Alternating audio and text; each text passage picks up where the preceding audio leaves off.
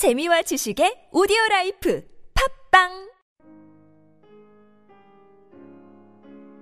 이영대와 함께하는 주님은 나의 최고봉 10월 11일입니다.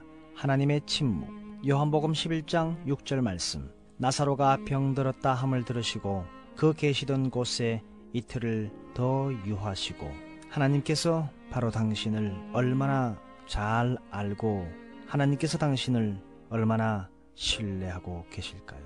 하나님께서 당신에게 아무 말씀을 하시지 않을 만큼 하나님이 당신을 신뢰한다고 생각하십니까?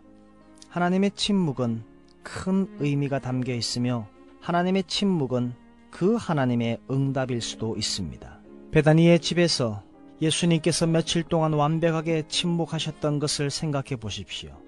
당신의 삶 가운데 이러한 날들이 있습니까?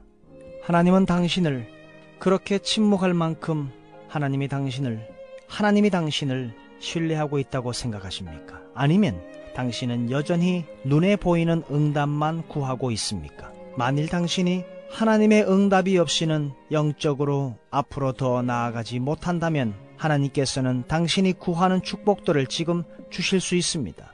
그러나 기도에 당장 응답하지 않으시는 하나님의 침묵은 당신으로 하여금 주님에 대해 더 놀라운 깨달음을 갖게 하시려는 신호입니다. 지금까지 아무 응답을 듣지 못해서 하나님 앞에서 신음하고 있습니까? 그러나 그 완벽한 침묵 속에서 절망이 아닌 기쁨 속에서 당신은 하나님께서 가장 친밀한 방법으로 당신을 사랑하고 신뢰하고 계시는 시간인 것을 발견하시게 될 겁니다.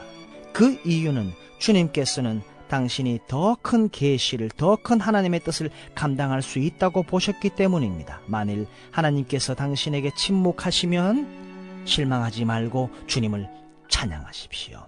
주님께서는 주님의 위대한 목적을 향해 당신을 인도하고 계시는 순간이기 때문입니다. 언제 응답이 나타날 것인가 하는 것은 하나님의 주권에 속한 것입니다. 하나님께 시간은 아무것도 아닙니다. 우리의 시간 개념과 하나님의 영혼의 시간 개념은 차이가 있습니다. 한동안 우리는 이렇게 말합니다.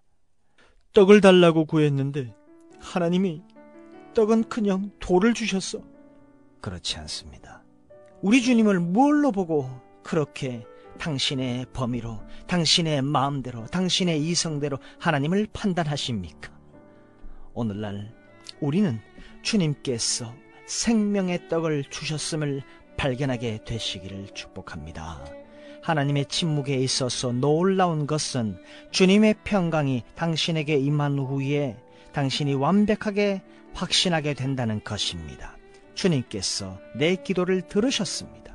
하나님의 침묵은 그분이 당신의 기도를 듣고 계시다는 증거입니다.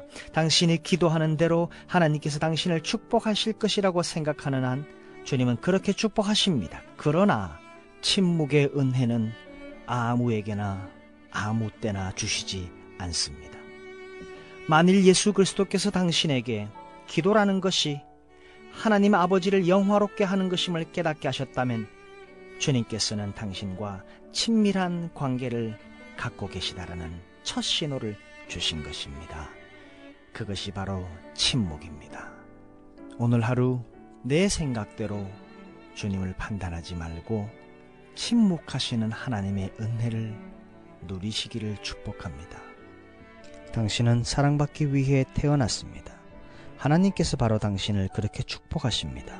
아무려면 아버지 하나님께서 평생 동안 침묵만 하시겠습니까?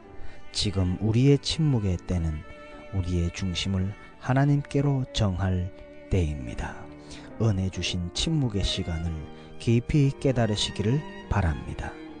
기도하겠습니다. 하나님 아버지, 믿음으로 예수 그리스도로부터 의롭다 함을 받은 은혜를 감사합니다. 오늘 그리고 영원토록 하나님의 임재 가운데 아무런 죄책감이나 정죄감이나 두려움 없이 기쁨에 차서 살아갈 수 있다는 것을 알게 되어 감사합니다. 침묵이 축복이라는 것을 알게 되어 감사합니다. 놀라운 하나님의 교제 가운데 들어가게 하신 은혜를 감사합니다. 예수님, 감사합니다. 주는 그리스도시요 살아계신 하나님의 아들이시니이다. 오늘 이 주님을 인정하며 나보다 앞서 나를 위해 일하고 계셨던 하나님을 발견하는 은혜를 주옵소서. 침묵의 은혜를 감사하며 이 모든 말씀을 우리 주 예수님의 이름으로 기도합니다. 아멘.